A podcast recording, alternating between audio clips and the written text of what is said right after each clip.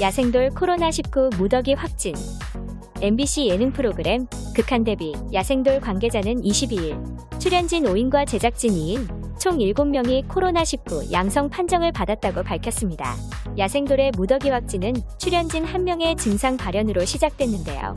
해당 출연진은 18일 진행된 녹화 당시 무증상이었으나 녹화가 끝난 후 증상을 보였고 PCR 검사를 진행한 결과 최종 양성 판정을 받게 된 것이죠. 이에 따라 참가자와 제작진 전원은 곧바로 PCR 검사를 실시했고 6명이 추가 확진자로 분류됐습니다. 이에 야생돌 관계자는 지금까지 방역당국 지침에 따라 정기적으로 PCR 검사와 방역, 녹화 전 자가검사 키트와 발열 체크를 진행하며 촬영을 했다. 그럼에도 불구하고 확진자가 발생한 점 다시 한번 죄송하다고 고개를 숙였습니다. 방탄소년단 아메리칸 뮤직 어워즈 대상 아시아 가수 최초 방탄소년단은 22일 오전 아메리칸 뮤직 어워즈에서 대상격인 Artist of the Year를 차지했습니다.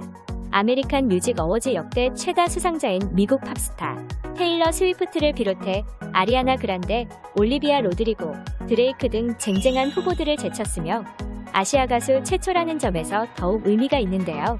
방탄소년단은 앞서 글로벌 히트곡 Butter로 Favorite Pop Song, Favorite Pop Duo Group 부문도 받아 이날 총 3관왕을 안았습니다. 이에 따라 방탄소년단은 2018년부터 올해까지 4년 연속 아메리칸 뮤직 어워즈 수상 기록을 썼는데요. 올해는 전문가 투표 없이 대중 투표로 수상작을 결정했는데 미국에서 가장 대중적인 소셜 미디어 플랫폼인 틱톡을 통해 투표를 해 G세대의 목소리가 크게 반영된 것으로 해석되고 있습니다.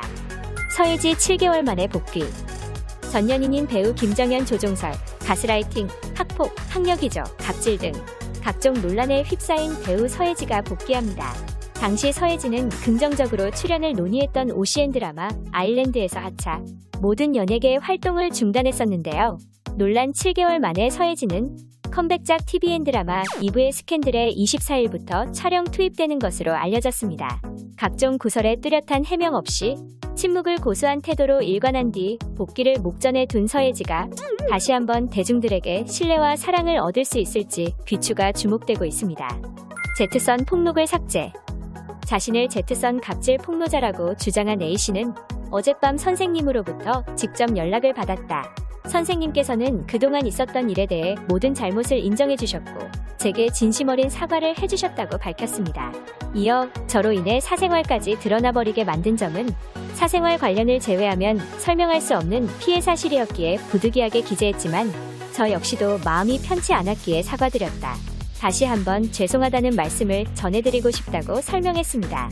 또 그분에 대한 성희롱을 멈춰주시고 자극적인 모든 영상과 기사들을 내려주시길 바란다. 그리고 제 주변 지인이나 이 일과 관련하여 상관없는 분들에게까지 무분별한 악플과 DM 테러는 멈춰주셨으면 좋겠다고 입장을 밝혔습니다. 김종국 저격 유튜버 결국 사과 김종국 로이더 의혹을 제기한 보디빌더 겸 유튜버 그렉 듀셋이 결국 사과했습니다. 그렉 듀셋은 자신의 유튜버 채널에 김종국과 한국 팬들에게 사과하고 싶다며 김종국은 아마도 내추럴일 것이고 뛰어난 유전자를 가졌다고 말했습니다. 이는 그간 주장한 자신의 입장을 뒤엎는 발언이었는데요.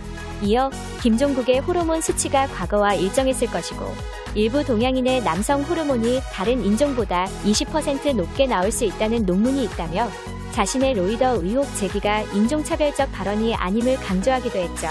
이와 함께 그렉 듀셋은 김종국의 로이더 의혹을 제기했던 영상을 모두 비공개 처리했습니다.